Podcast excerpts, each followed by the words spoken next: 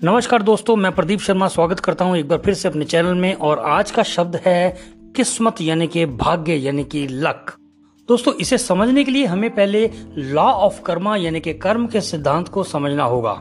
स्वयं कुदरत द्वारा बनाया गया ये सिद्धांत हमें हमारे कर्म के अनुसार फल प्रदान करता है। यानी कि अच्छे कर्म का अच्छा फल और बुरे कर्म का बुरा फल।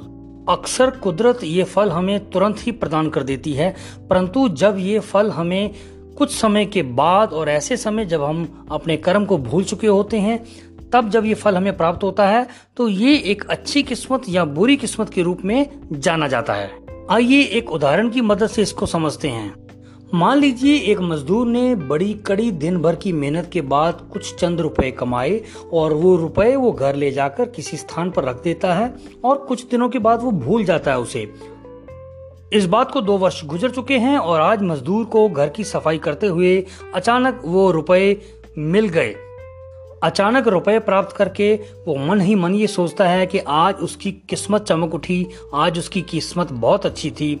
परंतु कुदरत जानता है, कुदरत जानती है कि ये कुछ किस्मत नहीं थी, ये उसी की मेहनत का नतीजा था जो किस्मत के रूप में उसके सामने आया। तो दोस्तों, किस्मत कुछ और नहीं, बल्कि हमारे ही द्वारा की गई मेहनत का वो नतीजा था, जो हम पर बकाया था और अचानक ऐसे समय में, जबकि हम उसे भूल चुके थे, आज वो हमारे सामने आया और हमने उसे किस्मत कह के स्वीकार की। तो अगर देखा जाए तो किस्मत हमारी मेहनत का ही दूसरा नाम है। आखिर कुदरत हमारी ही मेहनत का नतीजा हमें वापस देती है, क्योंकि ये कुदरत का खुद का बनाया हुआ नियम है, इसलिए कोई भी इससे बच नहीं सकता।